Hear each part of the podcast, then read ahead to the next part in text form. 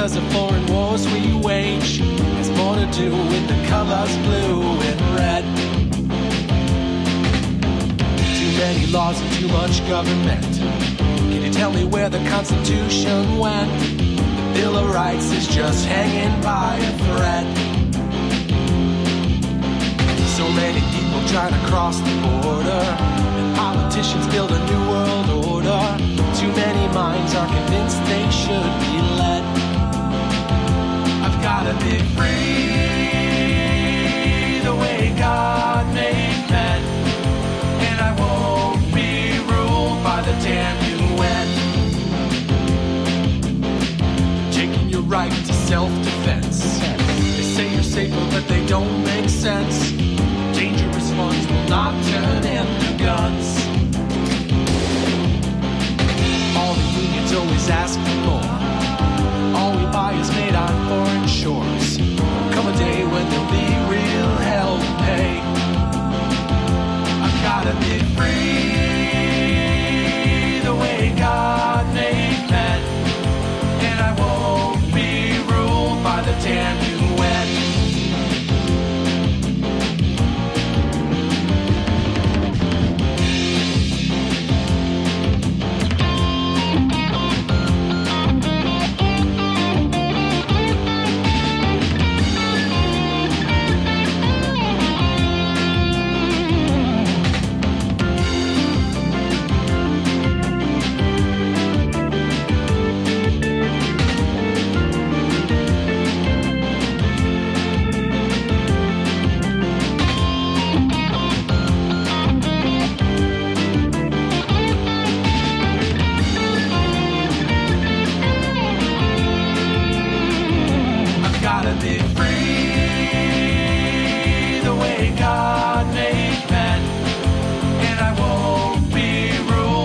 damn you! UN. Hello and welcome to today's broadcast of Tap Into the Truth. Hope you're having a fantastic day wherever you are and whatever you may be doing, with all the usual caveats, of course.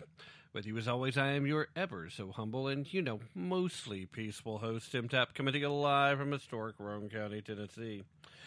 Uh, got a lot of stuff to get to today on this Friday evening, so I'm just going to quickly uh, give you the benefit for those of you that are listening to the rebroadcast, the time that the live broadcast was taking place.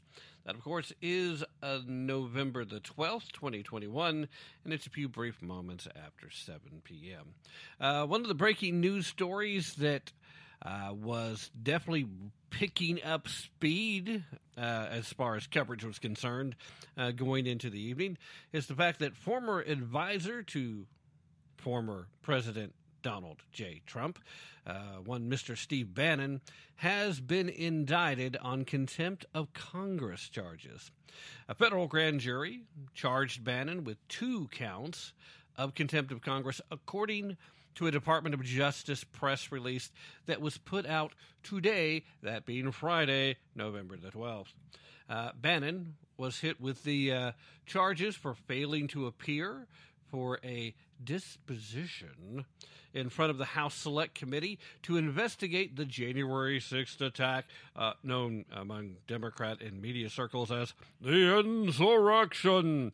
Uh, and for the rest of us, um, mild, minor, and uh, dare I say, mostly peaceful protest. Uh, dare I say it? I think I just did. All right. So, at any rate, uh, the Democrats in the House, of course, were really upset that Bannon said, mm, "No, I- I'm not playing your little reindeer games," and clearly that's what this is. There was, in fact, some legal questions, however, involved about uh, how much presidential executive privilege was involved with what they were asking for. Uh, strangely enough, I really don't understand, given the fact that Bannon was not really an advisor, although I do think that they had kind of patched up a, a little bit uh, the falling out that they had had previously. Uh, I, I don't know that uh, Bannon really would have had very much information about the January 6th. I mean, I would be kind of curious to find out. Clearly, for the claims of uh, executive privilege to even stand, there must be some level of standing. So maybe he did have a conversation with him about it previously. I can see it could have been a reach out. I, I don't know. Uh, I don't think they know, but obviously they're suspicious.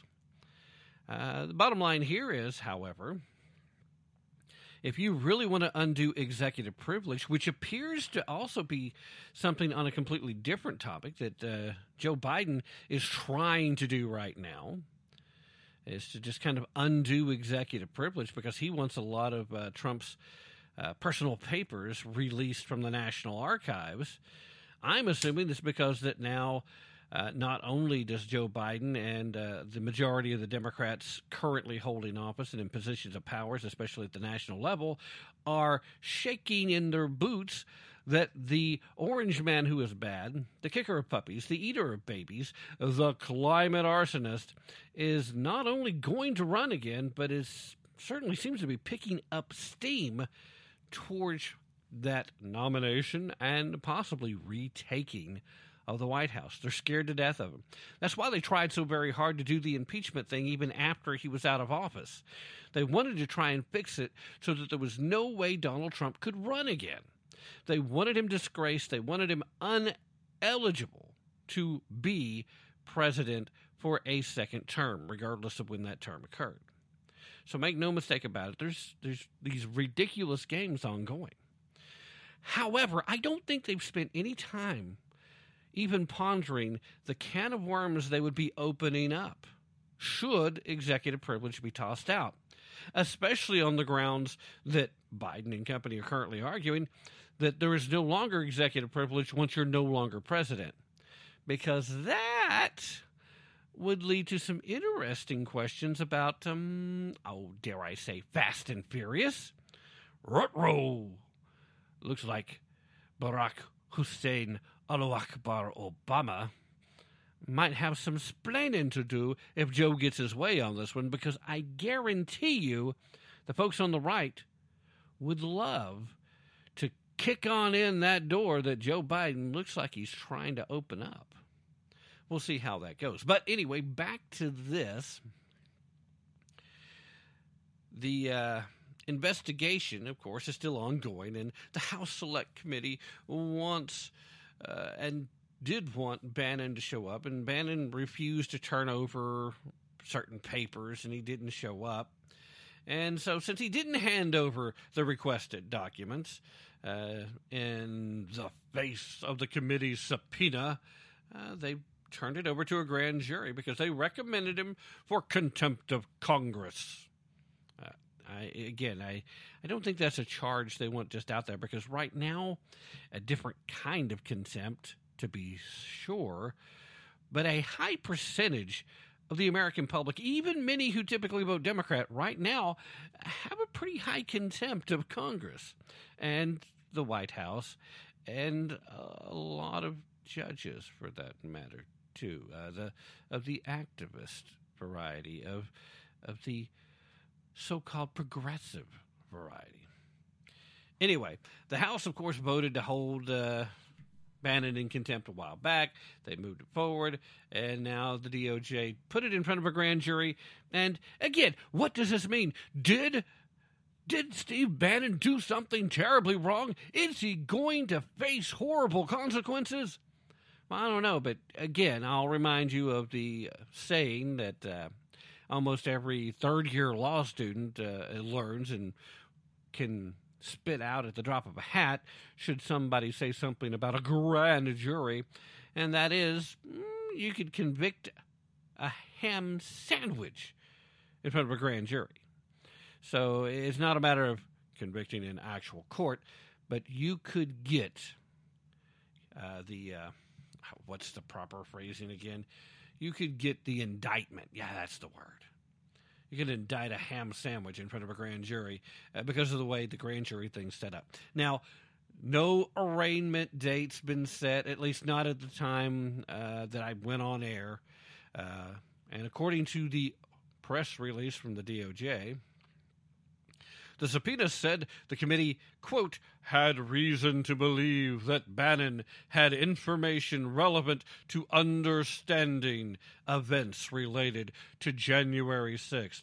Bannon, formerly a chief strategist and counselor to the president, has been a private citizen since departing the White House in 2017 hmm, what year is it again? Um, 2021. I and we're almost at the end of 2021. I mean, we are literally uh, right about a month and a half from being 2022. So that's three, four, almost five years ago now. And the January 6th event took place back in January of 2020. What's the reason to believe? How about this, guys? I've got reason to believe that a large number of Americans uh, have information relevant to understanding the events of January 6th. In fact, all you have to do is listen to almost any conservative talk show that exists. Almost every single one of them has at least in part, explained in great detail what led to the events of January 6th. Because what happened on January 6th, there's a lot of sketchy shenanigan type activity that took place, a lot of questions, a lot of room for conspiracy theory. But let's pretend for a second that none of the shady things happens. Let's pretend for a second that there were no shenanigans. And, and in fact, while we're at it, let's pretend as if this was, in fact, exactly what the Democrats and the mainstream legacy media has tried to paint it as. Uh, a group of Trump supporters so angry at the outcome of the election that they stormed the Capitol in what they thought is being a planned, organized insurrection. Okay, well that's that's a bridge too far. It's hard to imagine all that. But let's just, if you will, imagine the first couple of things and then uh, we'll call it a riot that got out of hand just a little bit. How's that? Okay, I think we can imagine that. that that's not a bridge too far. That falls well within most people's ability to imagine. So let's let's let's stay right there. The explanation, you pompous, arrogant, democratic douchebags, is that you guys completely ignore the American people. You completely ignore the overwhelming majority of your constituents, the people who elected you, who put you in a position of authority which actually, as far as you guys are concerned, it's not about the authority. It's not even really about the power. It's about the ability to enrich yourself. So you should be grateful for the opportunity to be there, at least enough to listen to your constituents. A lot of you Dems ignore the majority of your constituents because you know you're not likely to have to face any of them one on one anytime. I mean, that's what you have staff for, right? I mean, talking to people directly is beneath most of you. Now, again, I'm talking about at the federal level. Uh, if you're looking at state and local guys, yeah, they still spend a lot of face time. But at the end of the big circle here, what happened with the frustration? What happened for the folks that were led astray, who got a little overexcited, who who stepped inside.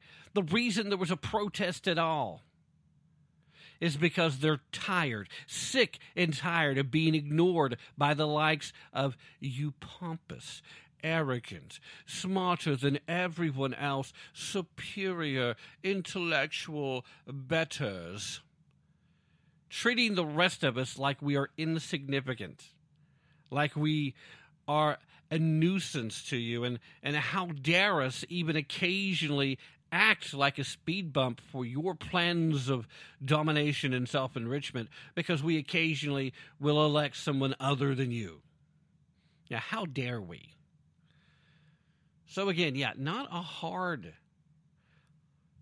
not a hard thing to wrap your mind around if you truly understand the American people, which is, of course, why they can't figure it out. So, at any rate, uh, Bannon, who's also a tremendous talk show host. I mean, I I didn't care for what Steve Bannon did when he was at Breitbart, especially as editor in chief. I really didn't, because he kind of took what Andrew Breitbart built and turned it into just a shill machine for Donald Trump. Uh, anything, any story that came along that might cast the cast the least bit of shade towards Donald Trump was squashed. Everything was pro Trump, pro Trump. I mean, it literally was everything most conservatives complain about with the legacy media only slanted towards Trump. And I personally believe you could let Trump stand on his own. You could tell the truth. You could tell all the stories. Simply inform the populace of everything that is truthful without trying to, to overly protect, without trying to manipulate, without trying to twist. I think you could have done that and still done what you were trying to do because Donald Trump was going to be elected regardless. All of Trump's negative traits were baked into the cake. We knew what we were getting by the time the election came around.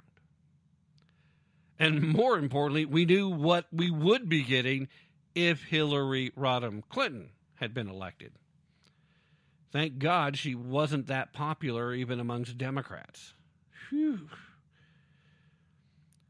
So I wasn't real happy there. But what I will tell you is that individually, Steve Bannon is a great uh, talk show host. If you've ever heard him on the radio, or if you've ever watched the the Bannon War Room, which uh, you know released as podcast and is uh, aired as a sh- television show as well, if you've ever seen it or listened to it, you know he's got his unique style and he's very good at, at that aspect. He's a great communicator. But the idea here that Congress can just subpoena you and completely ignore concepts and ideas like executive privilege, it's difficult to accept. Difficult at best. Right, I'm trying to be diplomatic and polite here, although I shouldn't be, because this is the moment when my mostly peaceful host should be thrown out the window. There's a couple of stories like that today. I should just throw the mostly peaceful part out the window because I'm feeling kind of angry. I'm feeling very angry. This story, other Trump acolytes have been threatened with the same thing. Kyle Rittenhouse facing the still the possibility of being found guilty by a jury at this point. We'll see what happens. But the possibility still exists, not because evidence was presented that was even remotely, remotely indicative of guilt, but just because a lot of jurors are going to be feeling a lot of pressure from outside sources. The same type of pressure that led this case to be tried in the first place the prosecution has made it clear through the course of this trial that they had no case. They could not build a case. Their own eyewitnesses, even including one of the people shot by Rittenhouse, testified 100% without doubt that this was self defense. The lefties are whining. They're whining about the judge because he seems to, at the very least, like the country and seems to want to protect the rights of the accused, which is typically something leftists prefer, or at least that used to be the case. Because he lectured the prosecutor over, I don't know, um, major, huge mistakes like attempting to introduce evidence that had been denied. Trying to insinuate that by utilizing his right to remain silent, Kyle Rittenhouse was in fact showing some level of guilt. How about he was just following counsel's advice? But then again, this is also a prosecutor who evidently had to have the concepts of apparently, the word apparently, the meaning of the word apparently, uh, the concept of that had to be explained to him. Uh, apparently, also, I, I, here I'm using the word apparently, uh, needed the concept of sarcasm explained to him.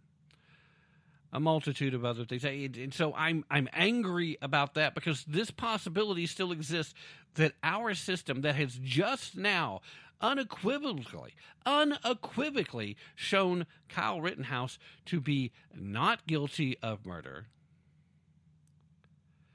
still faces the hatred of the left. CBS tweeted out today that Kyle Rittenhouse testified that he had murdered two people. They, after a few moments, being lambasted rather quickly by a large number of conservative folks,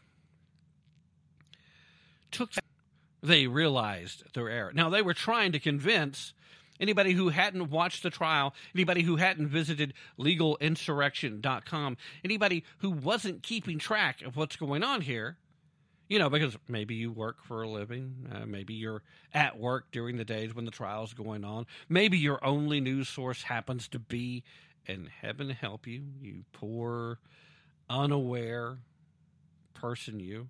Maybe your only source of news is CNN or, or MSNBC or maybe even CBS at this point.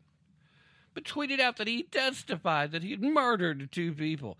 Uh, what do you think they're trying to do? How about flame the fans of the general public that they're hoping will show up and riot again? It's insane.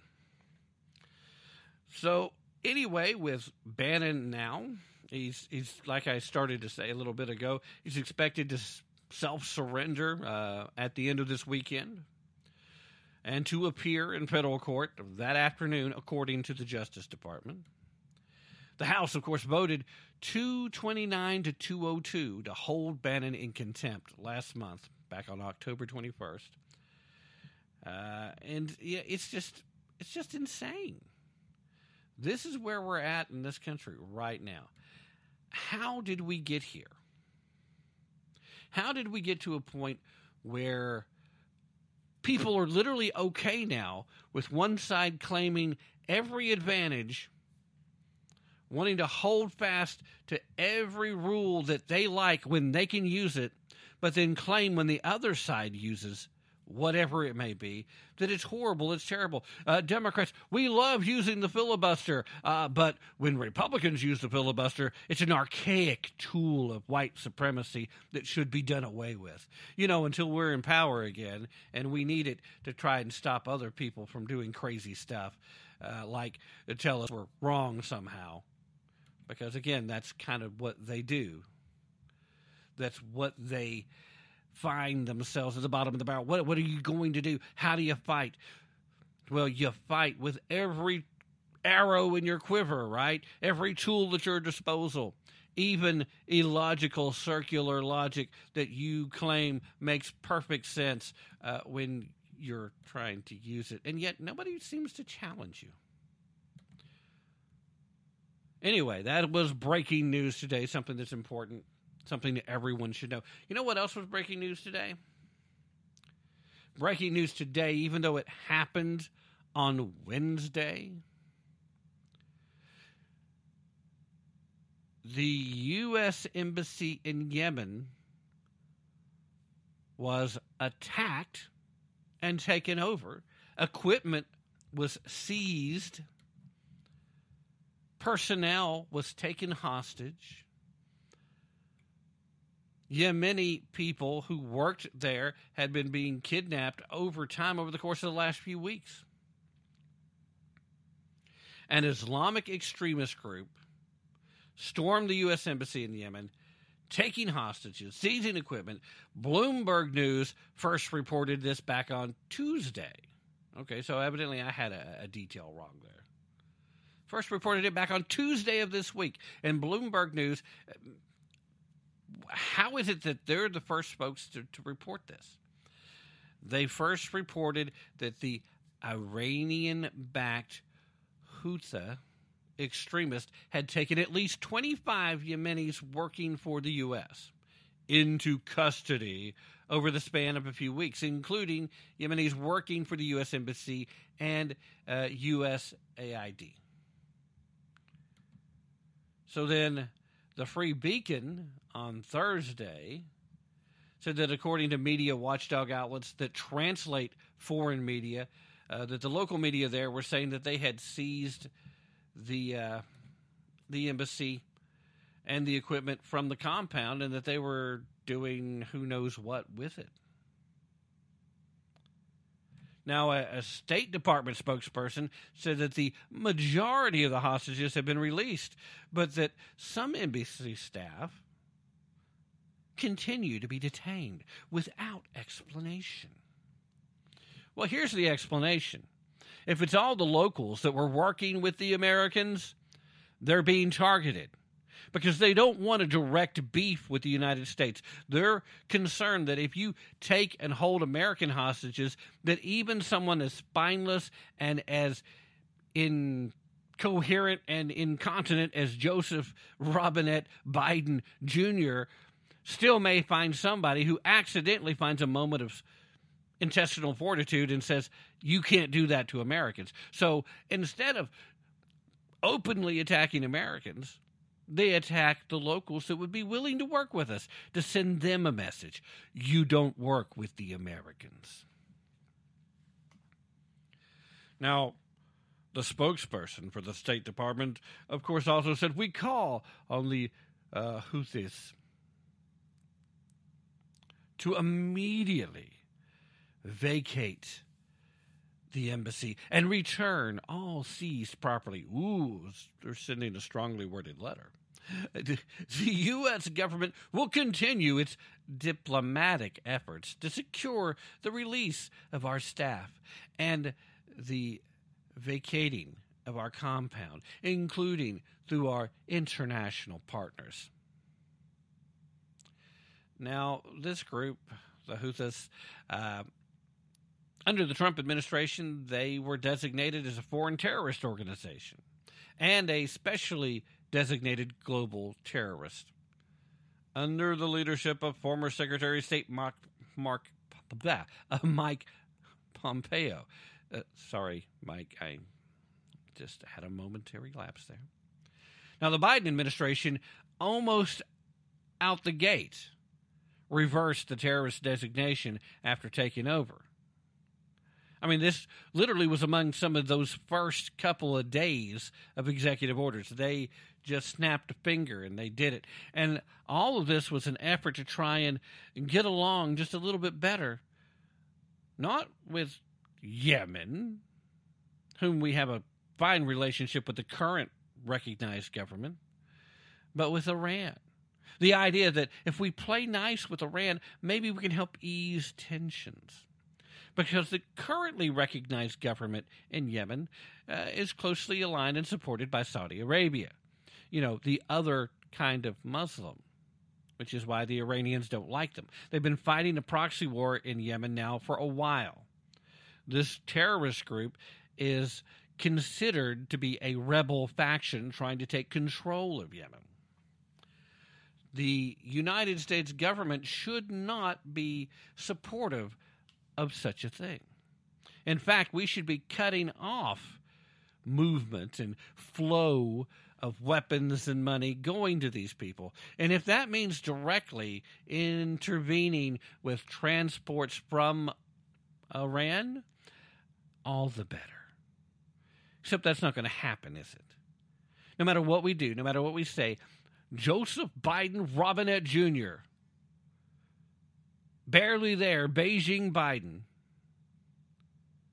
the lead aspect of Operation Pee Pads and Knee Pads, he's not going to do jack about it. None of the minions beneath him, uh, some of which are actually running the show, they're not going to do anything either. This is the kind of crap that they want.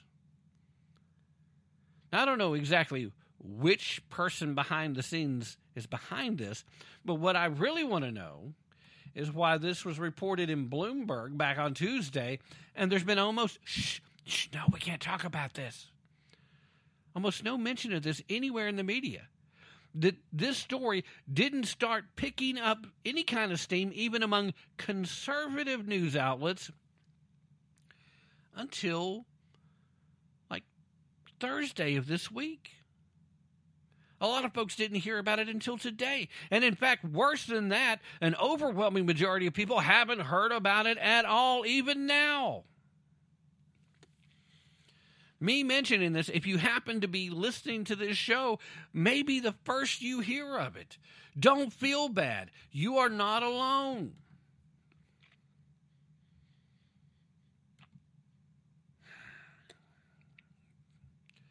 So that's that. I don't know what else to say, except that I just meant for both of those to be just a couple of quick hitters.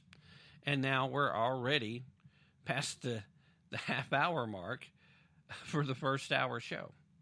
So let's go ahead and do the uh, songs and stories for soldiers, veterans tip of the day, a brand new Edwards notebook, and then we will jump into the rest of the stories almost immediately after that. So you guys don't go anywhere. I'll be right back after this. Hello, this is Dan Perkins for your Songs and Stories for Soldiers Veterans Tip of the Day. What veterans who are homeless or at risk of homelessness should do for help? Veterans who are homeless or at imminent risk of homelessness are strongly encouraged to contact the National Call In Center for Homeless Veterans at 877 4 aid vet. That's 877 424 3838 for assistance. If a veteran does not have access to a phone or the internet, only then are they to visit the closest VA medical center without calling in advance. All veterans should contact their VA medical center before visiting for any reason. These steps are necessary to prevent the spread of COVID 19. So here's your veterans tip of the day. Contact the VA at 877 424 3838 for more information. The VA wants to help. This has been your Songs and Stories for Soldiers Veterans Tip of the Day.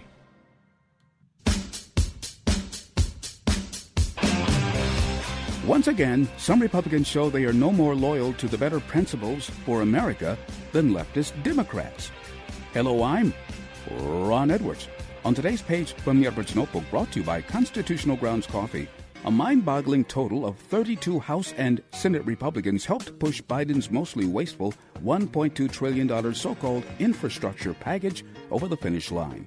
Most of those unwise Republicans were easily won over to Biden's camp via big money handouts from none other than the U.S. Chamber of Commerce, proving yet again what the great Will Rogers said many years ago that there isn't a dime's worth of difference between the Republicans and Democrats. There are individual exceptions to that rule, like Marjorie Taylor Greene and a few others. But if the right circumstances come to the fore, you can be sure the prevailing stench of Washington's swamp culture will sweep away far too many Republicans who actually know better. We, the people, must also vote better. What they do, they smile in your face.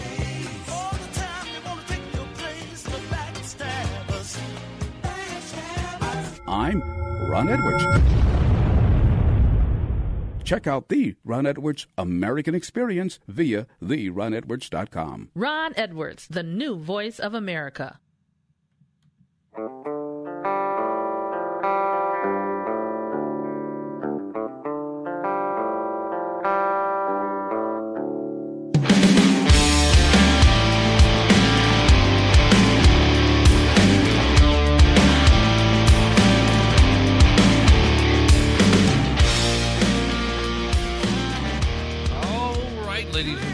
Thank you so very much for staying with me through that very brief break. I definitely want to make sure that as we continue, as we move forward, that we do so together. That, of course, was Mr. Ron Edwards. Love the Backstabber song uh, there uh, included. Uh, fantastic use of some music there. All right, uh, good job. And again, uh, congratulations to Ron Edwards as well for expanding his reach. As uh, we mentioned previously, a new affiliation with a new network. Fantastic job, Ron. Keep up the great work. And as he suggested, go visit him at theronedwards.com. and you'll find everything he's up to. And it's a lot between the writing, the shows. Mm, wow, phenomenal. He's a busy guy, busy guy. Okay, with that being said, before we jump right back into things, I do have one more thing that I would very much like to mention. And that is, of course, I have a sweet tooth. And I'm really, really picky, though, about what sweets I like. I didn't used to be quite so picky about it when I was younger. It used to be pretty much anything that if you have a sugar content of 50% or higher, you're my new favorite food. Okay, it used to be that way. Now, as I've gotten older, I've kind of gotten away from it. I've gotten a lot more uh, selective. Uh, still with way too many sweets, though. Uh, it's bad for me, I know. But you see, it's because of that sweet tooth that I fell victim to a prank from my wife and my daughter uh, just uh, a couple of days ago. See, I really, really was feeling the need for, you know, the satisfaction of my sweet tooth. And uh, unbeknownst to me, uh, a new case of built bars had come in and so they had it they knew what it was because now they've seen a few of these cases they had a pretty good idea they've got their favorites now i've got mine and uh, one of the things we did with the latest order is we got us some new flavors. We tried some newer flavors. So uh, here's the deal. Uh, they uh, said, okay, well, you know, here what? Here, try this new candy bar that I picked up. It's really great. Here, they didn't let me see the wrapper. They done this crazy little thing. I'm like, New candy bar, huh? And I'm suspicious immediately because, mm, well, uh, they do have a history of being pranksters, but I'm like, okay, I'll try it. And I was like, well, that is so good. And then they're like, ha ha, I tricked you. It's not a candy bar, it's a Built Bar. Now, if you would like to have a similar experience where you have what they say is a protein bar, that you really can't distinguish between that and an honest to goodness full blown candy bar, Built Bar is where you need to go. And if you will follow the link in today's show description and just copy and paste the full link, the whole thing, uh, copy it from the show description, paste it into your browser, and then check it out and order it. I promise you, you will not be disappointed. And by doing that, that'll let them know that I'm the one who sent you. So it'll help support the show. So please if you don't believe me, I dare you to prove me wrong. Do the same thing, order something, and then if you don't like it, if you think I've led you astray somehow, uh, tell me. I mean, I'm easy enough to reach. All right, let's get uh, back to the show. Uh, lots of stuff going on that needs to be discussed. So many things. And this Friday, uh, news dump was worse than most. But there's some stuff that I need to touch on that happened previous in the in this week, and I'll try to catch you guys up on the Friday news dump for the Sunday broadcast. But uh, one of the top stories that I had to share, and actually had a, a, a really good amount of interaction with folks uh, when I shared it on social media. Vermont has now officially become the first state to give access to free condoms for middle schoolers. I, am pausing here to let that sink in a little bit. You know, I am a fan of the dramatic pause. I, I overuse it, actually. Uh, I, I, know sometimes it gets kind of uh, annoying because sometimes I'm giving you a pause where I probably shouldn't. You know, like right there is an example. Anyway, Vermont just became the first state in the entirety of the United States of America to give access, free access of to condoms to grades 7 through 12. Now, I know most of you guys know, you remember from your time in uh, school that high school starts as a freshman. That's ninth grade.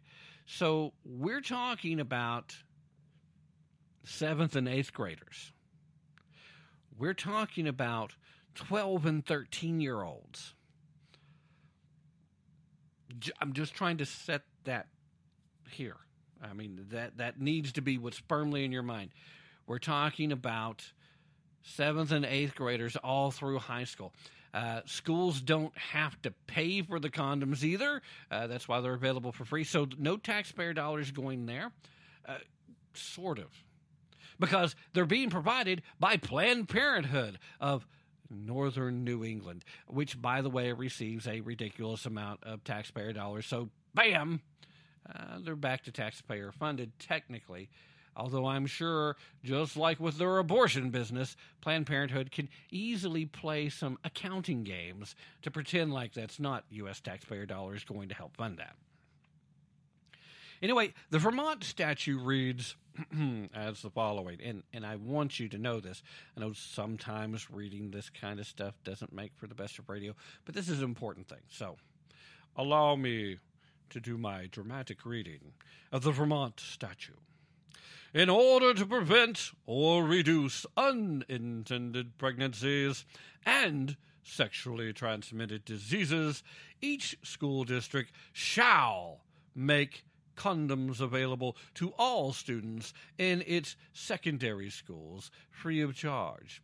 School district administrative teams, in consultation with school district nursing staff, shall determine the best manner in which to make condoms available to students. At a minimum, condoms shall be placed in locations that are safe and readily accessible to students, including the school nurse's office.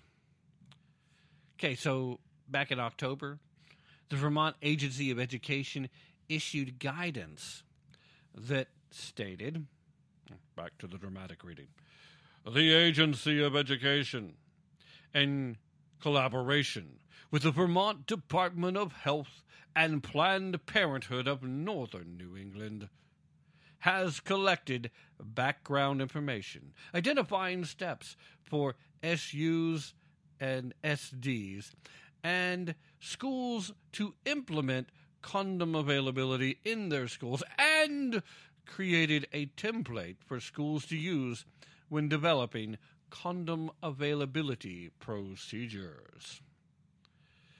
Ah. Okay, so Executive Director Mary Beerworth, love the name by the way. How much is a beer worth? I don't know. Let's ask Mary. Mary? Okay, so Mary Beerworth, I don't know. That was a stupid joke, and I don't know where the hell that came from. Uh, Mary Beerworth of the Vermont Right to Life Committee uh, has protested the action uh, back in June. Uh, she was asserting, quote, parents have no idea that bowls of condoms are going to be placed potentially in the nurse's office and potentially in the bathrooms.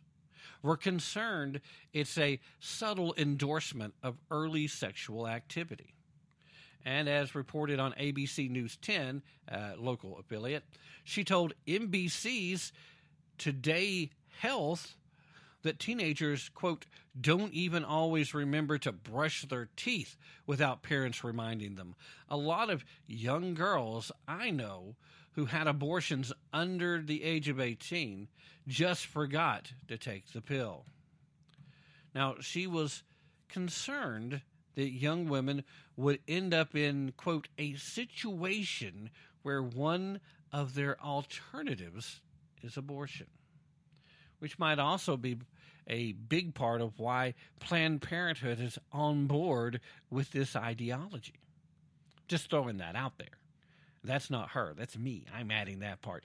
Why would Planned Parenthood want to give away so many condoms? You know, other than the fact that they have typically been in the business of giving away condoms for a long time, uh, kind of low end condoms with a high failure rate. I might add, oh, that was a slanderous thing to say, Tim. Prove me wrong. Anyway, Sharon uh, Toborg, policy analyst for the Vermont Right to Life Committee, uh, had uh, commented on the uh, proposed legislation before its uh, passing, saying that parental rights and responsibilities are defined as those rights and responsibilities related to a child's physical living arrangements, parent child contact, education, medical, and dental care religion, travel, and any other matter involving a child's welfare and upbringing. Yet, parents' rights continue to be denied by those who provide abortions and contraceptives to children without parental knowledge. Currently, in my local school district, the uh, Barre Unified Union School District, condoms are available to students in grades 7 through 12, but parents can opt their children out. H663 would deny parents this right. Our legislature and our schools should respect parents' rights, not eliminate them. My, where have we heard that before? Time and time and yet time again, parental rights has become a thing of the past. The state, through the use of their propaganda farms, I mean the public schools, wants to control not only how your children behave, but what they think, what they're allowed to think.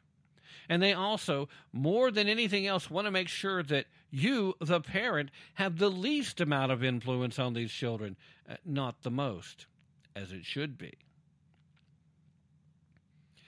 Not every parent is a great parent, but no parent deserves to have their rights diminished or taken away by the state without strong fundamental grounds. Those strong fundamental grounds need to be the actual, honest to goodness, physical well being of the child. I'm reluctant. I have seen the damage that can be done uh, when it comes to the emotional well being of the child. I've seen it, but I'm reluctant to allow that because of what the left considers to be emotional abuse. Little Jeffy over here decided, uh, after some prodding from the teacher, that maybe he should wear a dress to school. And maybe, instead of calling him Jeffy, we should call him uh, Jeannie. As a parent, I have the right to say, sorry, Jeffy, I'm not going to do that. You're going to wear your regular clothes, and your name is Jeffy. You can try to convince your friends to call you whatever you want, but that's as far as that's going to go. I have the right to do that as the parent of a small child. The school does not have the right to interfere with that. But lots of schools are doing exactly that these days, aren't they? So that's why I'm kind of reluctant. Now, I don't want children to grow up being emotionally abused any more than I want them to grow up being physically abused. And I promise you, I don't want either. But correcting someone who's being manipulated uh, to other ends is not being abusive. In fact, I would suggest that given the overall mental status of those children who suffer from actual honest to goodness gender dysphoria, that the abusive part is once again being performed by those who would have little Jeffy put the dress on. Not what's going on in this story, though, so let me get back to it. She then told uh, the Vermont Public Radio, uh, quote, but the reality is that when you encourage sexual activity among young kids and treat it as normal and acceptable for 12 year olds to be engaging in sexual activity, you are creating an atmosphere that will lead to more sexual activity and more unintended pregnancies. Throw all the free condoms you want to at these kids. If you're making it seem like it's okay to be getting busy, then uh, there are going to be babies having babies. Now, some respondents commented uh, that, quote, thank God my children go to private school. Public schools have no decency, no value, and no principles. Just disgusting. Another uh, comment how about teaching students not to have sexual intercourse until they are responsible enough to be self sufficient and a parent? It's called abstinence. Uh, great comments. Not the world we're living in anymore, I'm afraid, but great comments and and the correct ones. Uh, not only is that a moral stance, but it's actually a stance that makes the most sense for any person growing from young adulthood into true adulthood. If you want to be financially stable, if you want to have an actual family, you need to be married before you have children and you need to be gainfully employed before you have children and it's a good idea to have acquired as much education as is necessary for you to do that well-paying job if you can find it. Now that doesn't mean college necessarily although if your calling falls in the world of the medical or the legal then unfortunately you have little choice but if you just want a good paying job and you like working with your hands, trade schools will work just as well, be a lot cheaper, and you're going to be making, in some cases, more money than those other uh, fancy college educated people. the fun part is they'll be calling you when they need trouble, and they'll be paying you. So, at any rate, what what is it you guys think? What what is there to be done? What can be said about this? Vermont. They've they've made this leap. Vermont has said, "Here, we're going to make this convenient for you. We're going to make this convenient for you. We're going to give condoms to seventh and eighth graders?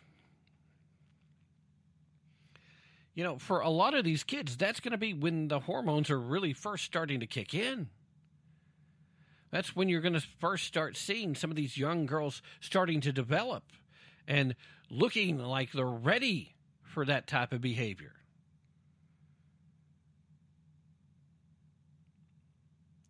You're talking about a group of kids that haven't had the kind of interactions yet, haven't had the kind of socialization yet to be able to go from, I understand what I'm feeling, and I also know how to maintain and control myself. And you want to literally possibly put these things in bathrooms and you think this isn't going to lead to trouble? I mean, we already live in a time where all apparently you have to do, especially if you're in the state of Virginia, is put on a skirt and go into the girls' bathroom and to rape somebody as it is. Uh, but I'm sure there'll be uh, nothing to worry about, Tim. What are you talking about? That stuff just doesn't happen. All those stories are just made up anecdotes by people who are trying to push an agenda, Tim. How dare you keep repeating those unsubstantiated? Now wait, we've we've got substantiation in in Loudoun County, Virginia, don't we? Yeah, um, we have evidence. I'm not just making that up. Other people are not just making up the fact that part of the job of the schools, part of the job that we entrust schools with, is protecting our children when we're not there to protect them. Part of the deal is we want you to educate them, which is also a point in another story that's going to come up in the second hour. We want you to educate them, and we want you to keep them safe until we can come back and get them or until they come home to us. Then then we will keep them safe at that point. But your job is to keep them safe. How? How are you supposed to keep them safe if you're actually creating an environment and a set of circumstances that is inherently fraught with danger? That is what is going on when you do this. Now, I I hate sounding like a prude. I do because I know when I was younger, I was always like, mm, well, you know, the one thing I'm not going to be is a prude. And you know what? What I've found as I've gotten older and more mature is that I'm still not being a prude. I better understand the dangers, the risk. You know, uh, risk reward assessment is one of those tools you learn along with critical thinking that they just don't teach anymore, but is very important for a reasonable adult to be able to navigate life. What is the risk reward evaluation of a seventh grade boy who suddenly has an urge and there's free condoms on the counter and you slip into the girl's room while no one's looking? What is the risk reward evaluation there, the risk reward evaluation. I'm guessing that there's not too much evaluation going on.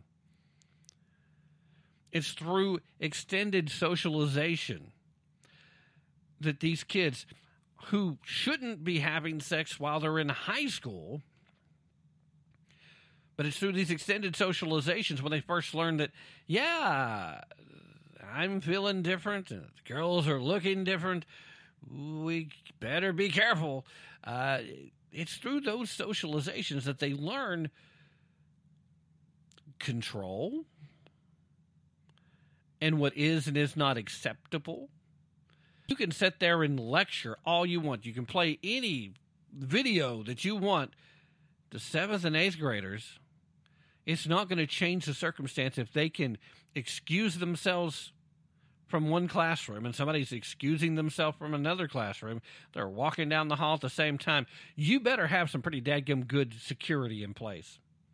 You better have people constantly monitoring the halls and making sure that nobody is going into the wrong bathroom.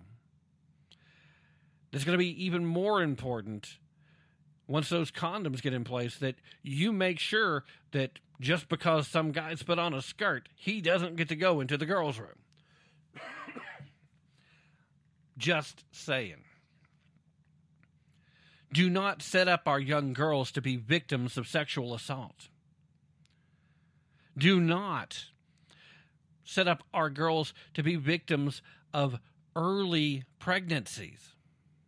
Do not set up our girls to be mind manipulated and brainwashed by the likes of Planned Parenthood into thinking that not only is it okay to go ahead and get pregnant, but we'll go ahead and you, if they have their way, we don't even have to tell your parents. We'll give you the abortion. We'll murder that preborn little child inside you. And then you, like a good little liberal, can go out at the next protest somewhere and scream your abortion, as long as your parents aren't there, because we don't want to let them know that that happened. Is this the world we want? Vermont, is that the world you want? Because guess what? Every parent in the state of Vermont right now, that's the world you're living in. And I promise you, the leftists are trying to push this further. They're, they've started, they've won in Vermont for the moment. Hopefully, hopefully it's not a victory that'll stand. Hopefully, common sense and decent parents and just decency will fire back and win the day. But right now, that's where Vermont is. But right now, they think they've won in Vermont. They're coming for the rest of the country. And it's not going to be that hard of a sell in places like New York, in places like California, places like Oregon, places like Illinois. It's not going to be hard to sell there because all the crazies that are behind this kind of thought, this kind of idea, that's where they're living. We can't let it stand, boys and girls, and we can't let it come to our homes. Protect our children, protect our grandchildren, protect our great grandchildren, depending on where you're at. In the meanwhile, that's going to have that. That's going to have to be it for the first hour today. Uh, if you're listening via terrestrial radio, tune in again tomorrow to hear the second hour. If you're listening to the podcast, stay right where you're at. We'll be back right after this. Don't go anywhere.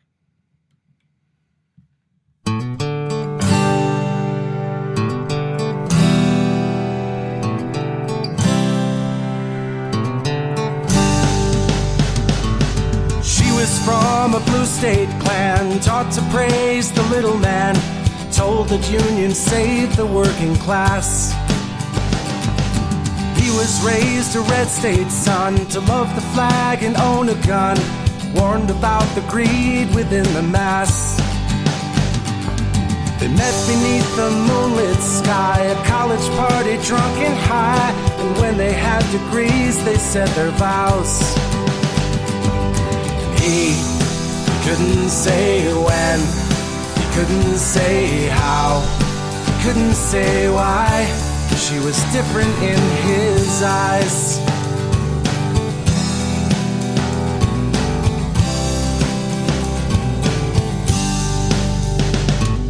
They built careers and had a kid, tried to live like their parents did, but both their parties taxed them close to death learned to hate the public schools, watch TV making fools, while trial lawyers looted what was left. She, She couldn't say when, she couldn't say how, she couldn't say why. He was different in her eyes. Saw them years ago. A happy little cabin in the west. They homeschooled on their farm.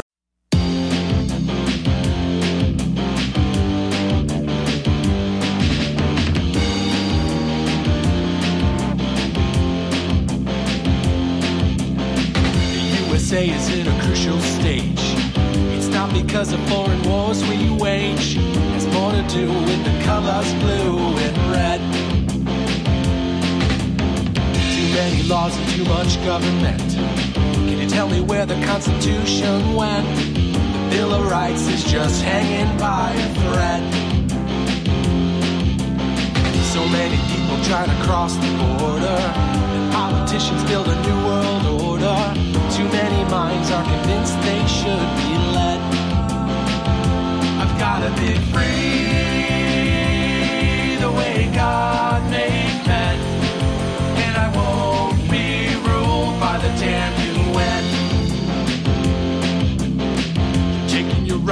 self-defense. They say you're safer, but they don't make sense. Dangerous ones will not turn into guns. All the unions always ask for more. All we buy is made on foreign shores. Come a day when there'll be real hell to pay. I've gotta be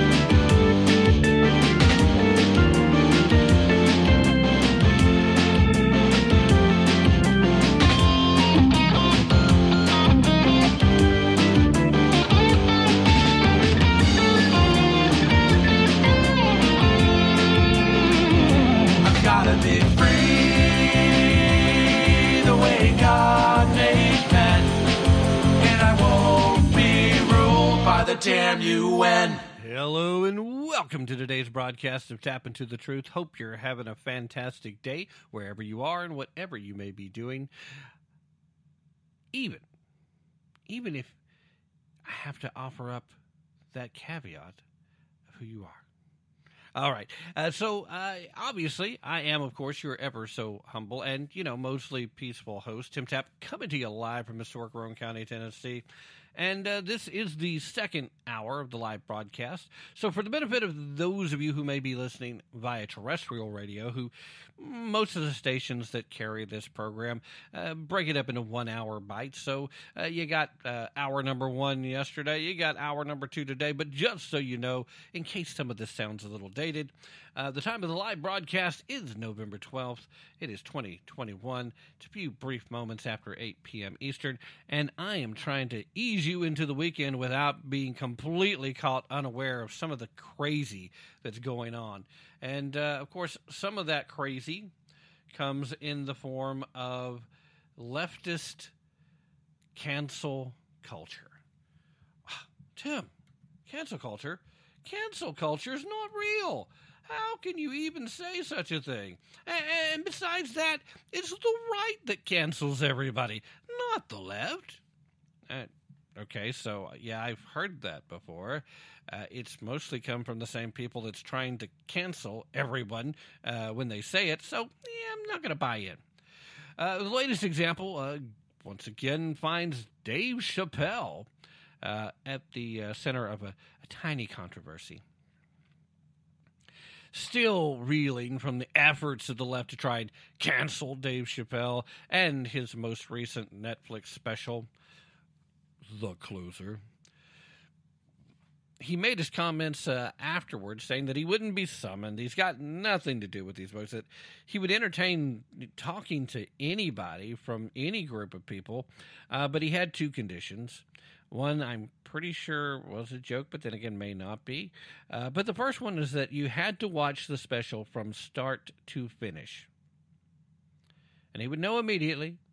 Now, I have watched it from start to finish, and I got to tell you, I think the real reason, although he said a few things that might hurt very sensitive snowflakes with uh, the inability to understand that occasionally people are going to say things that might hurt your feelings, but wouldn't hurt your feelings if you had a little, I don't know, thickness attached to your skin, perhaps. Maybe if you understood that the world doesn't owe you jack. Anyway, I'm sorry. I, I I could get carried away with this story. I don't want to. This is supposed to be just a quick hit. I got two major stories I want to get to, so I gotta hurry up with this. This particular story involves a high school in Washington D.C. This high school at the moment has postponed a planned fundraiser, uh, initially planned with Dave Chappelle after students threatened to stage a walkout because they were uncomfortable with the remarks that he made about transgender people in his recent Netflix special, at least according to this little report. So, in response to student uproar, Duke Ellington School of the Arts in Georgetown, uh, which of course is Dave Chappelle's alma mater, first quietly canceled the November 23rd fundraiser to raise funds for a new theater that they intended to name after the comedian. After the newsletter first broke the news, uh, the school sent out an email to patrons of the school saying that they had instead decided to postpone the event until April 22nd. Saying, quote, we recognized that not everyone will accept or welcome a particular artist's point of view, product, or craft, but reject the notion that a cancel culture is a healthy or constructive means to teach our students how society should balance creative freedom with protecting the rights and dignity of all of its members. Now, the event was up in the air after two students told the newspaper that their peers had a heated debate with faculty after they were told that they would have to help put together an exhibition to honor the comedian on the same day as the fundraiser. See, that was a bridge too far for them. You're going to ask me to do something? Uh, well, you know, I mean, I'm sure it has something to do with the fact that some of them have been brainwashed to believe that what J- Dave Chappelle had said is somehow terribly, horribly bad. Uh, but something tells me it probably had a lot more to do with the fact they just didn't want to do the extracurricular work. Maybe I'm wrong. Anyway, the students said that they were uncomfortable supporting Chappelle because many of their classmates identify as LGBTQ plus colon bunny ears rabbit rabbit laughing crying smiley face dot com. Uh, and as a result they were upset about what he supposedly said in his Netflix special, The Closer. Uh, the comedian, of course, compares being transgender. Now, this is this is true. He compares being transgender to wearing blackface. He says that gender is a fact, and says that he's a member of Team TERF, which of course stands for Trans Exclusionary Radical Feminist, which is a term that the uh, transgender activist. I don't know how many members of the transgender community, but the activists that speak on their behalf, it's a term that they made up, uh, dealing with, you know, feminists like the author of the Harry Potter books, just, just as an example. Uh, these are people who dared commit the audacious crime of saying men can't be women and as a feminist we need to be concerned about women if we start letting men be thought of as women then there's really no other reason for us to be feminist anymore. Is there? So I'm thinking that makes sense. anyway, uh, yeah. So one of the jokes, although I'm I'm not sure that Chappelle was kidding, one of the jokes that Dave made in the special was that he was in fact Team TERF because he considered himself to be a feminist. He set it up talking about how feminists were concerned about making sure that women were treated equally and treated fair in society. But that he recognized that women are women and men are men. So, yeah, he's Team TERF. Now, if you're a reasonable person, you probably come to understand that that is a reasonable position to have even if it's not the position that you have. You come to understand that if you look at it honestly, there is reason why, you know, first and second wave feminists should be raising their eyebrows and raising their voices when it comes to people telling them that men can be women too. That women can have penises. they should be doing this because it basically lets men into their club. You're not really fighting for equality anymore as a feminist. You're not fighting for the rights of women anymore if you're actually fighting for the rights of men who just say they're women. So, again, not to be a reflection against anyone suffering from gender dysphoria, but the TERFs kind of have a point. And the fact that they're called TERFs tells you that there is a disdain towards a woman who deems themselves a feminist and says, Hey, I'm fighting for women here. And just because you put on a dress doesn't mean you get to be part of what I'm fighting for. They call them radical, trans exclusionary radical feminists. So, what's exactly so radical about the fact that you're kind of old school? So, at any rate, despite invitations for the event having already been sent out to multiple patrons, the school first reportedly elected to cancel the fundraiser, uh, shirking Chappelle altogether, who has, of course, given back to his alma mater in a number of ways over the years. He donated $100,000 to the school. He gave it one of his Emmy Awards back in 2017. He delivered a commencement address, held a master class for students, and regularly visited campuses with uh, regularly visited campus with other notable celebrities like Bradley Cooper and Chris Tucker. The man has tried to give back to his high school and, more importantly, to the students who go there on a ridiculously regular level, the point of which that most celebrities never do. Clearly, not a bad dude. Sometimes he does come across as a bit of a race baiter. His problem is with white people.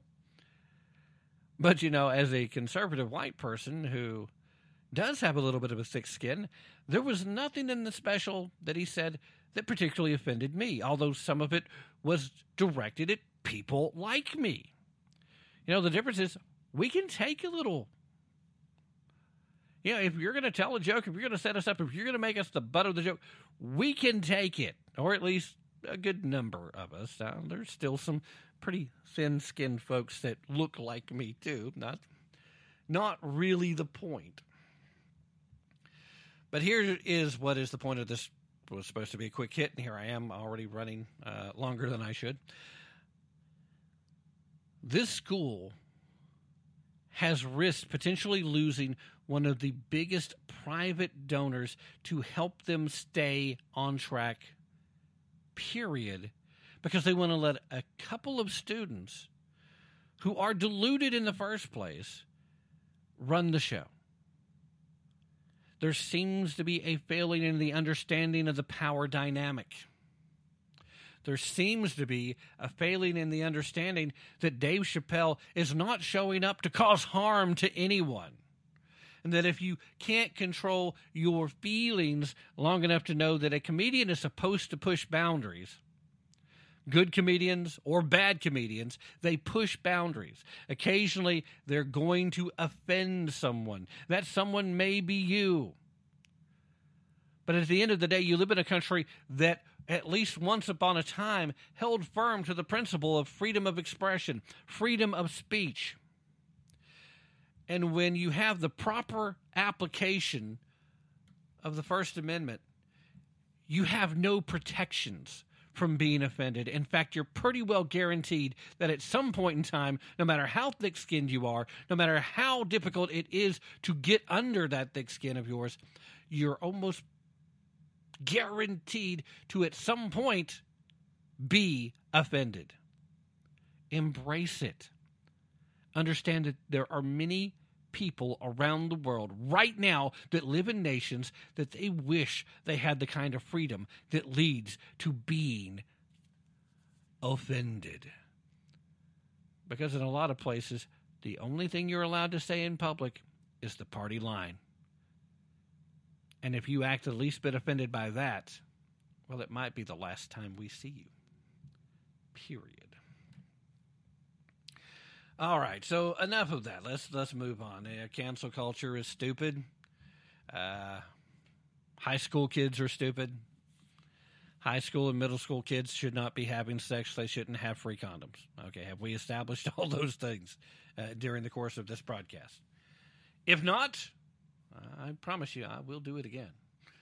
Okay, so here's one of the bigger stories, and this is a huge story, really, because there was so much wrong from the beginning. So Project Veritas, and we talked about this the other day a little bit. There's more to it now. There's some new twists. But Project Veritas has found itself in the crosshairs of the FBI recently. That began with a raid on the homes of several of its journalists under the guise of looking for Ashley Biden's diary. Apparently, a stolen diary is now the purview of federal authorities. I one could reasonably ask if they'll be investigating uh, who stole my bike next. Um, we talked about what could possibly be the reason and rationale for the FBI to be doing it. If there was a legitimate reason for the FBI to, to be involved, number one, it would be that there was some effort made to extort the Biden family through the use of said diary. Another is that if in and amongst the other possessions that were taken, there could possibly be something that's classified information in amongst it. Something that's classified that probably shouldn't have been there in the first place. Because remember, the diary wasn't the only thing that disappeared, according to the Bidens. Now,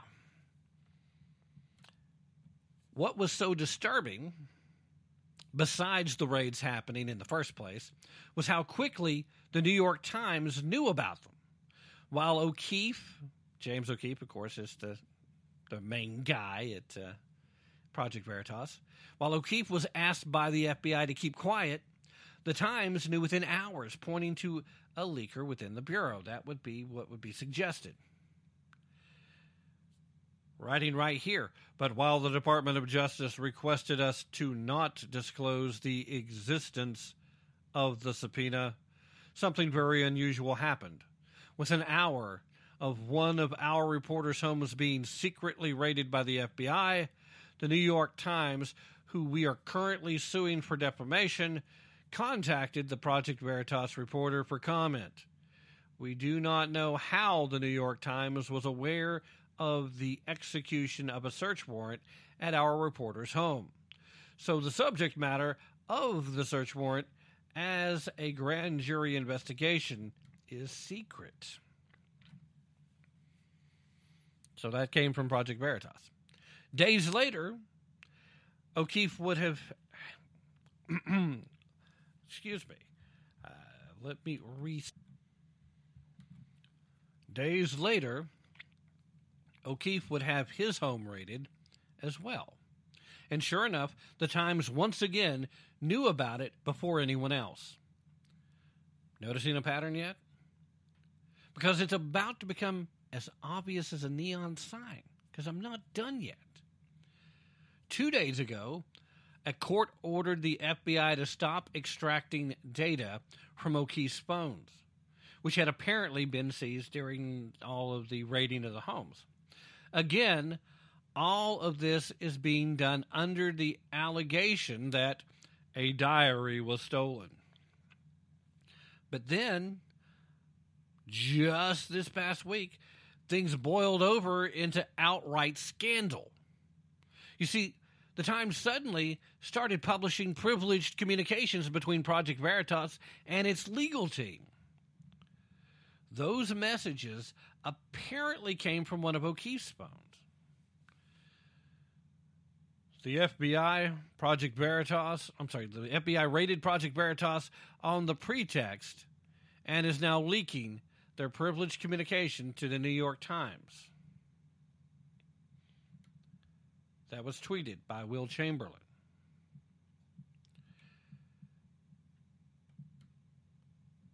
So, yes, privileged information between Project Veritas and their attorneys. Remember, just a little while ago, I told you Project Veritas is in the middle of a lawsuit with the New York Times. Project Veritas has sued the New York Times. Not about this, not about the rating and the leaked information, but about a previous defamation suit. And the New York Times, over an unrelated matter, and now the Times has Project Veritas privileged communications that reveal their legal strategies. So, given the, the circumstances, there could only be one logical source for that information. It has to be coming from someone in the FBI. Now, at this point, I don't see how you can consider it anything other than scandalous, unless you want to say it's also criminal, which I think you could make a case for that. Though nothing is really surprising anymore when it comes to dealing with the FBI, is it? I mean, again, uh, the majority of the agents that work there, I have no doubt, are simply trying to do the best job they can, but we know that there are some bad operators that are part of that organization. It appears that a major newspaper has colluded with at least some part of the federal government to target an investigative reporting outlet. Now, of course, there are still more dots to connect, but if you there's some other explanation. I I don't know what it would be. I mean, the pretense of the original raid simply made no sense. And we talked about that when we were discussing it back on uh, Wednesday. I'm sorry, on Tuesday. And then the Times has been getting these leaks from the Bureau every step of the way in order to target Project Veritas. If this isn't a coordinated political hit job on the journalistic organization, then what the heck is it? So many lines have been crossed now that it's getting really hard to keep up with any of them. Worse, what exactly can Project Veritas do about it? The Biden run DOJ certainly isn't going to investigate these leaks. And the damage is already done as far as their legal strategy and their uh, lawsuit against the Times. The Times now has possession of these privileged communications even as they're being sued. Think about how absurd that is. Think about how that would make you feel if you were the victim of this circumstance. We have these laws put in place for a reason. And we have the system in place so that we can have privileged communication. But we've seen over and over again how the system works perfectly fine if you're of a certain political persuasion, but if you are of a different political persuasion, then there is no room for the system to work for you. It can't be allowed, it can't be permitted. You can't possibly be allowed to win in the court. You can't be seen to be able to use the law because then they have to admit that you were the victim and they were the victimizers. You were the oppressed and they were the oppressor. But they can't admit that. The New York Times represents legacy media. The New York Times represents everything that's wrong with current mainstream media. But they are that representative face. And then Project Veritas is the the embodiment of what Breitbart was when it first started citizen journalism.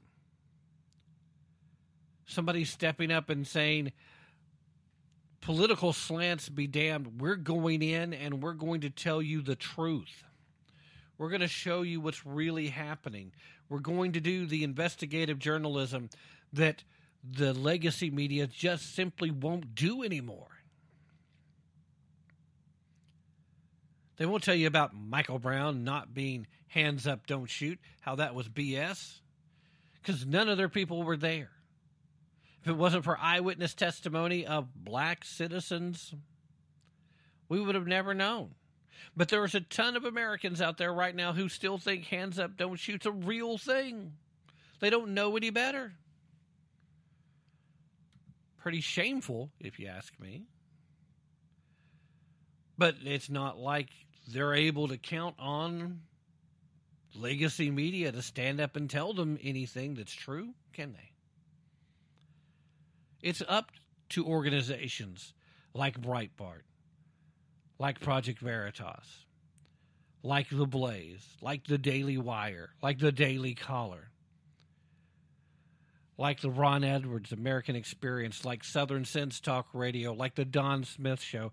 And yes, dare I say it, dare I be bold and brave enough to throw my hat in the ring there as well and say, like, tap into the truth. It's up to us to scream from the mountaintops to be that voice for common sense and to bring you the truth that the legacy media not only fights against and doesn't want you to know, doesn't want you to have in your possession, but also wants to destroy people like all the folks I just mentioned, myself included, because we have the nerve to try to do what they want. We have the gall to expose them for the fakes and frauds that sometimes by doing nothing more than just telling you the truth about a story that they're wanting to lie to you about.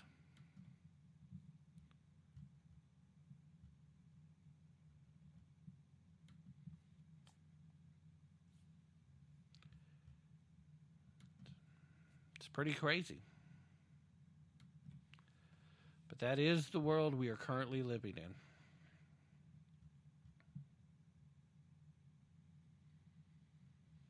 So, what else do you do? Well, I don't know about you. But I keep getting behind this microphone and I keep talking to anybody who's willing to listen. And I hope that you will continue to join me.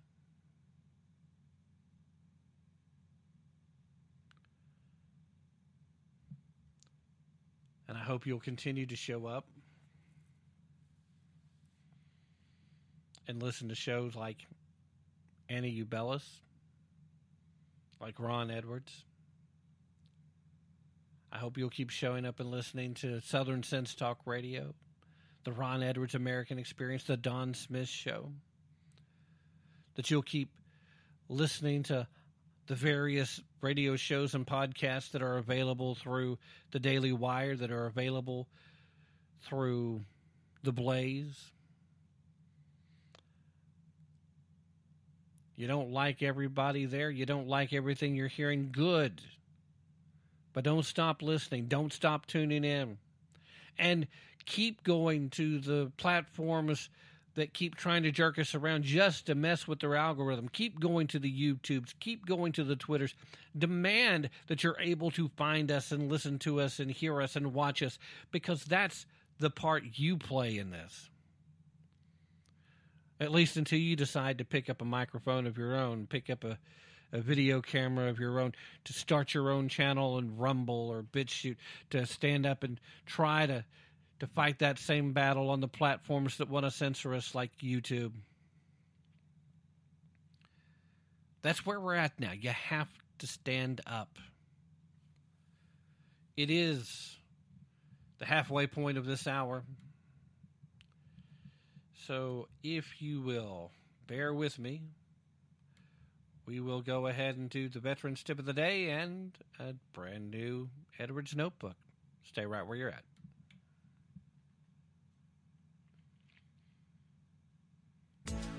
This is Dan Perkins with your songs and stories for soldiers, veterans, tip of the day. Are you looking for a job because you got laid off because of the coronavirus?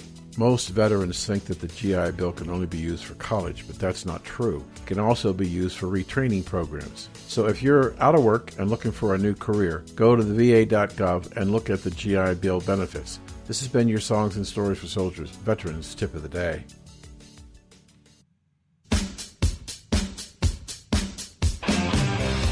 The Biden regime has claimed that China and climate change are America's two biggest threats.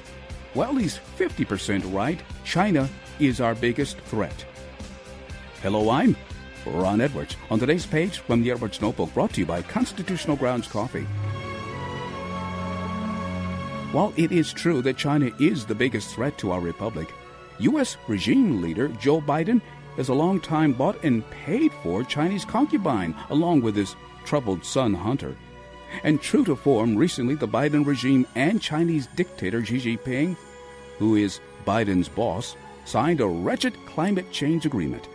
As has been the tradition of most international agreements, if Biden was involved, our nation is once again left at an agreed upon disadvantage. The U.S. has agreed to further harm our economy by not allowing the U.S. to continue using fossil fuels in the future while China is allowed to use all the unclean coal, crude oil, and whatever else Xi Jinping deems necessary, no matter what they officially tell we the people. Wake up, America. I'm Ron Edwards. Check out the Ron Edwards American Experience via theronedwards.com. Ron Edwards, the new voice of America.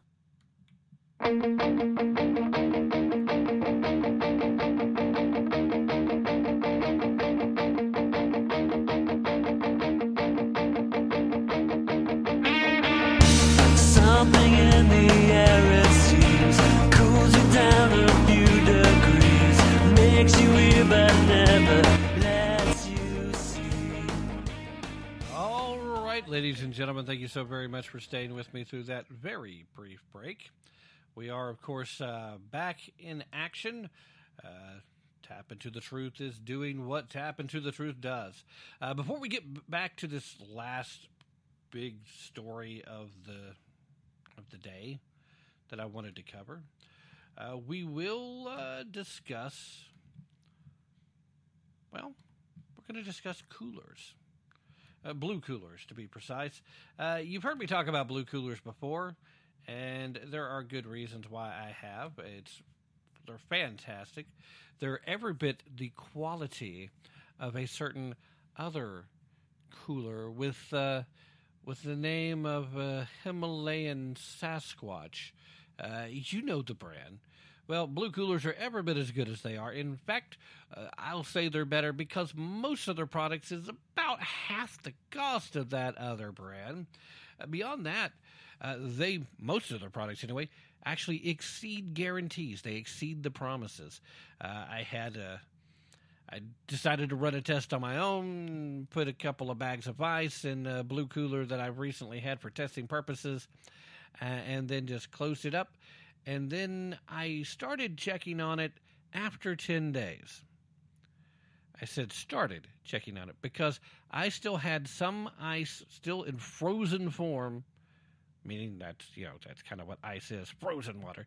I still had a little bit of ice on day 13. Day 14 didn't have any more, and actually, I'm not convinced that had I not been opening to check on it from day 10 on, that uh, that it wouldn't have lasted a little longer. So you know they promise one thing, they over deliver. That's a pretty good. So if you need a brand new cooler, and you're looking for something with the quality of that other brand because you heard all the great things about, and hey, make no mistakes, they are a great brand too. But Blue Coolers literally just as good, about half the price. So at the very least, check them out. And what you will do is you will see in today's show description, there will be a link. Please just copy the link in its entirety, paste it to your web browser, and go visit. And if you decide to make a purchase, make sure you have used that link to go there. That way, they know I sent you and you help the show out just a little bit. So, you know, come on, help me out a little. Uh, It's not that bad. It's not terrible to help me out. All right, now I've got one more major story, and this is a major story, although this is from a couple of days ago. And I would have talked about this on Wednesday night show uh, had I been able to go ahead and, and do Wednesday night show. As I recall, something came up and it kept me from doing it. Uh, so it circles back around to Loudoun County, Virginia, and the school board there, and all the issues and troubles that are ongoing. It is absolutely ridiculous what the school board's been up to, and what the superintendent of the school system's been up to, and well, everything else surrounding it. But you see, evidently, they're not the ones leading the charge here. See, they hired a consultant a little while back. And this was actually reported on Yahoo News. Now, Yahoo is a bunch of Yahoos, uh, very leftist in their news curation as well. So when they curate uh, news, they do so in a fashion that, uh, well, it tends to favor the left. It's not something that I particularly appreciate but it's just something that's it's factual. So there's not much we can do about it. It is what it is. So the fact that they covered this story and wrote about it so honestly uh, really made me think that number one, they probably think this is a winning argument. It really made me think that this continues to be the thought process of a lot of folks on the left, especially when it comes to indoctrinating our children, or as they call it, public education.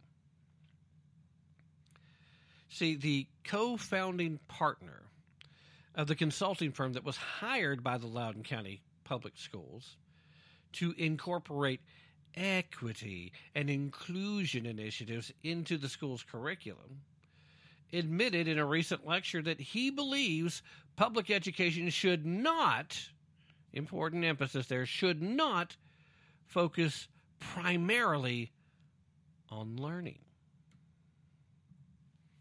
Now, let, let me give you a minute to let that sink in. Public education.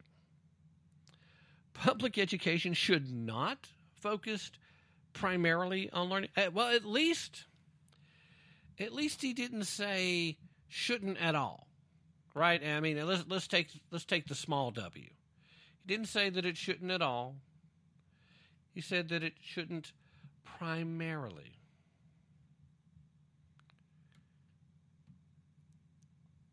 And now I was left with this just I read that. And I'm left wondering how does anybody who is an advisor, who isn't a consultant, make a statement like that in a public setting, especially after you know, as a consultant, that the school system you've been consulting for, they've come under fire so much recently because of your programs. You've seen the parents literally on fire. And you've seen the tar and feathering uh, possibilities continue to rise. There's an old saying about people being run out of town on a rail. Uh, some of these school board members in Loudoun County are about to face that as a reality.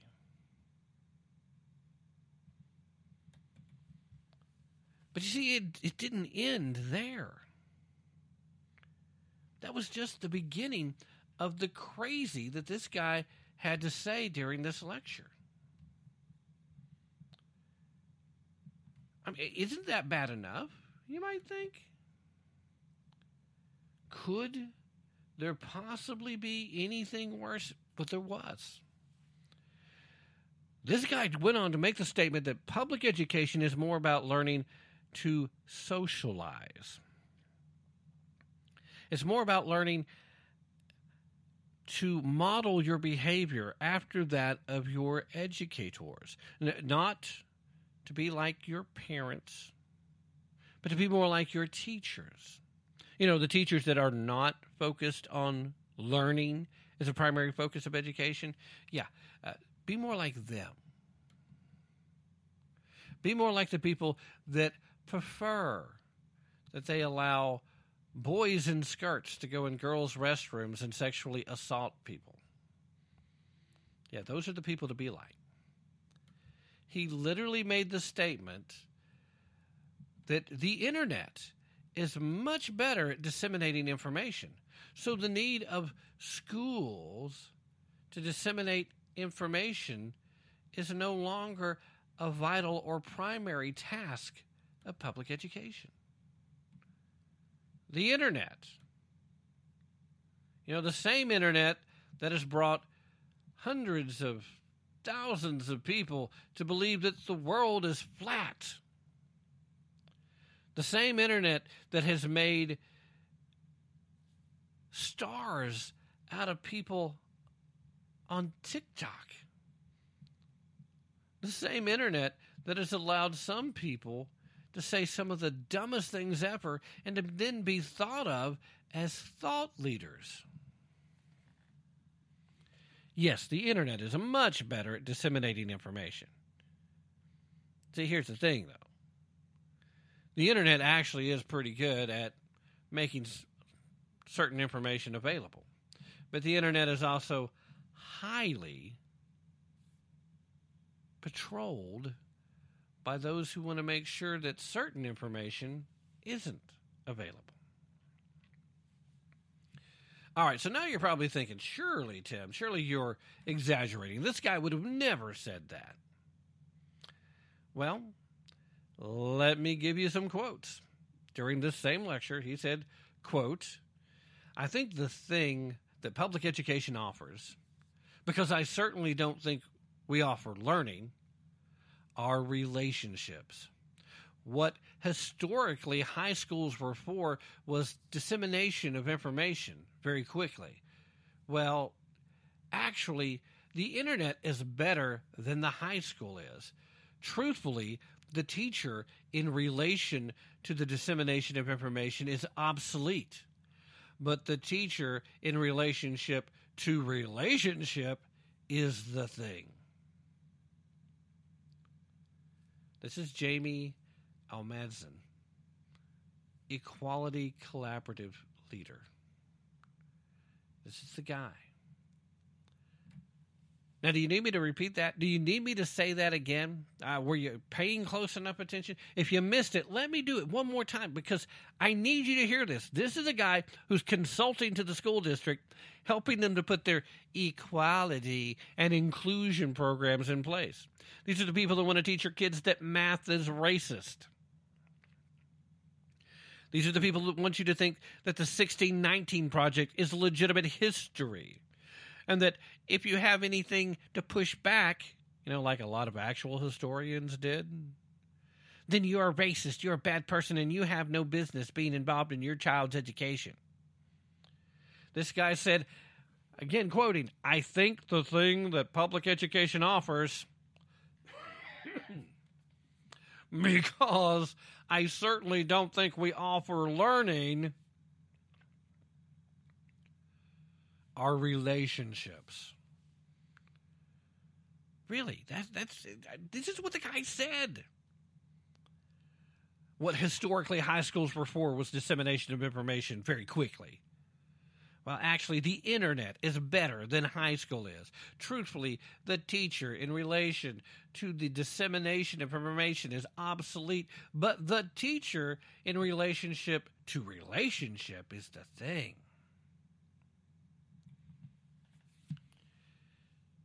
Now, the Loudoun County public school system, they, they paid Equality Collaboration over $500,000 to train teachers. 500,000 taxpayer dollars to train teachers to apply his opinion that it's not for learning. So for that, kids can just go on the internet. They don't need school to learn. Instead, schools are for relationships.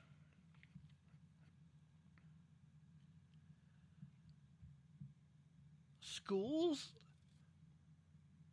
are for relationships? You know, I'm beginning to think I need to start one of these companies. I'm honestly beginning to think that maybe I could fake my way into pretending to be one of these leftist loons and and con folks into giving me five hundred thousand dollars to go in and say, I believe that schools shouldn't even try to teach people anything. We should just have them spend time watching influencer videos about how being trans is cool and and that's the kind of thing that public schools are for. Uh, check, please. I mean, might as well. Why not cash in on this insanity? I mean, this guy urged teachers and administrators to practice their diversity training on adults whose minds have hardened over time so that they'd be better prepared to convert children to their cause. See, children Children he recognized are much more impressionable because their worldviews are still developing and evolving and are therefore easier to persuade. Yes, children have a glorious lack of life experience. So, yes, he's right. So, to change adults, sometimes I wonder whether it's even worth it. I'm back to quoting now, by the way to change adults, sometimes I wonder if it's even worth it. Sometimes you're like, just forget it. They should just get out of the way. Kids change much faster. Adults are in the way. Uh, those adults he's talking about are the parents. Those adults he's talking about are you. You're not worth it. You need to get out of their way so they can indoctrinate your child equality of opportunity is insufficient. Instead, public school systems must reflect and institutionalize e- equity of outcome. He recommended a linguistic strategy for schools to adopt to make equity and inclusion initiatives more palatable to constituents. In other words, learn to say it in veiled and hidden ways, but learn to convey it in everything you do. That's how you get to the point that math is racist. That's how you get to the point that if you expect to be graded, that that is white supremacy in action. That's how if you show up for class on time, you're being victimized by the institution. You're being oppressed. Let me say that last part again equality of opportunity is insufficient. Public school systems must reflect and institutionalize equality of outcome. Please. The only way that any institution or any part of our government can guarantee an equal outcome is if they guarantee that we are all equally miserable. That's not the kind of future that I want for my children. That's not the kind of future that I want for your children. It's not the kind of future that I want for the grandchildren coming down the pike. That's not America, period. This guy said, quote, I actually think it's easier to create a productive conversation about equality when you're talking about equity as opposed to addressing inequality. My job, my our language to coming up with the outcomes we want to see and then addressing the inequalities that prevent us from getting to that outcome. People are down for equity. People are not down for challenging inequity. Translation When you challenge inequity, you kind of poke holes in how do you get there. The whole idea of this equity notion, this equality of outcome, it doesn't work for them because then you have to explain how do you get there? How can you have everybody successful? How can you raise the bar for everyone and still be playing the game of equity?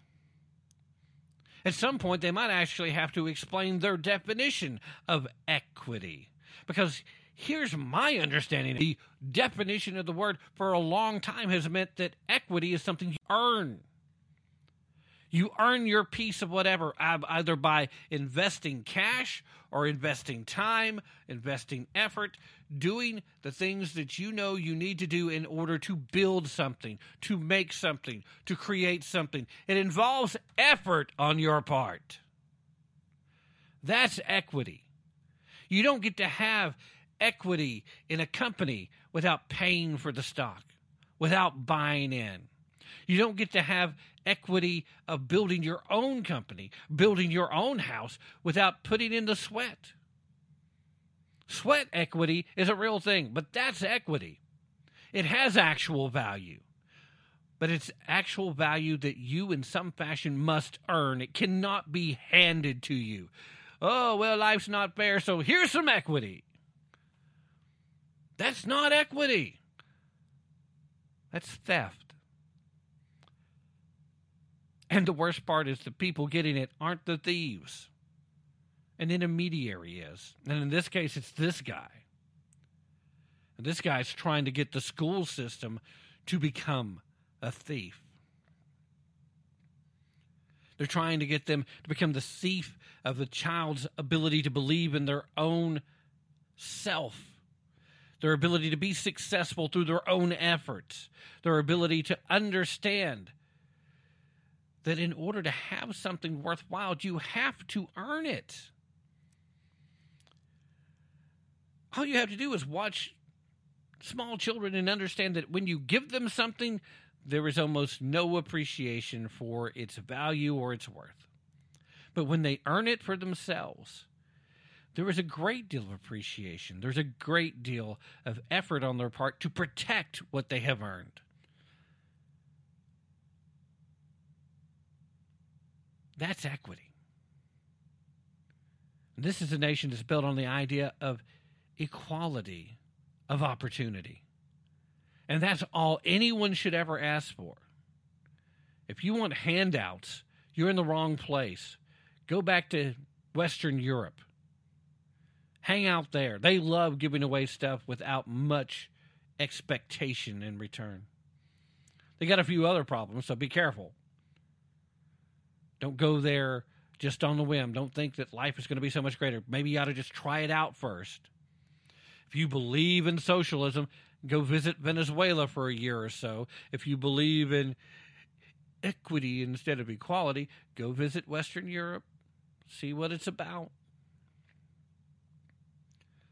You do that, you spend at least a year there, and then you actually learn from the experience. I guarantee you, you'll want to come back here and you'll want to earn some actual equity in something so that you can take advantage of true equality of opportunity. Equal treatment under the law is what everyone should expect, and no one should ask for anything more. Because that is as good as it gets. You may think, oh, well, it would be so much better if they did this or if you did that or blah, blah, blah, blah, blah. No, it does not get any better than you having an equal opportunity to be successful, to pursue your interest. It means there's risk. It means you may fail. It means it may not be a heck of a good time for you. It means there may be a learning curve. It means you may get knocked down a few times before you find your footing. But it still means that you have the opportunity to follow your passions. It means you have the opportunity to utilize your work ethic to improve your situation. It means you're not beholding to the whims of a politician. It means that you're not oppressed by a government. If you're being taught that you're evil because you're white, or that you're oppressed because you're not white, then you're not being taught the truth of this country. I'm sorry, I'm going to have to disagree with this consultant. Learning is, should always be, and shall always be, as far as most Americans are concerned, the primary role and concern of the public school system. When it is anything other than learning and learning fundamental basic facts and preparing children for life after school, preparing children to learn to critically think for themselves. When it's anything other than that, it's worthless. It's a waste of time. Your kids might as well stay home. They'd be safer and they'll end up smarter.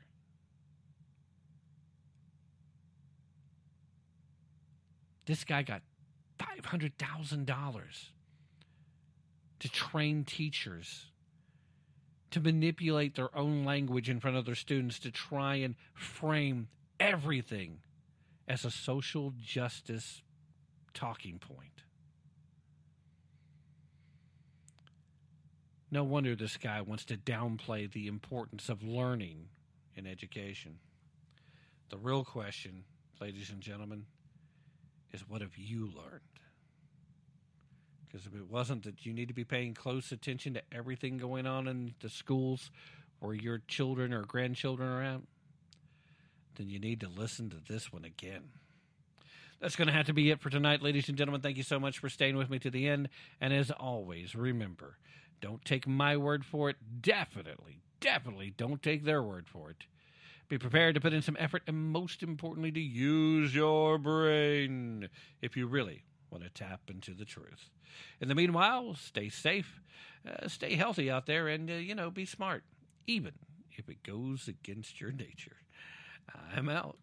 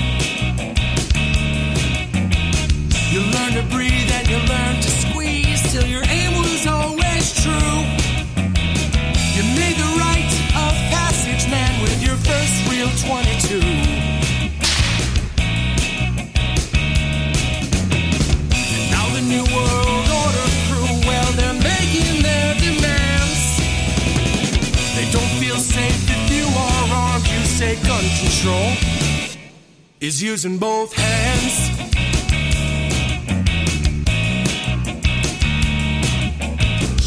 Founders knew the Second Amendment was the final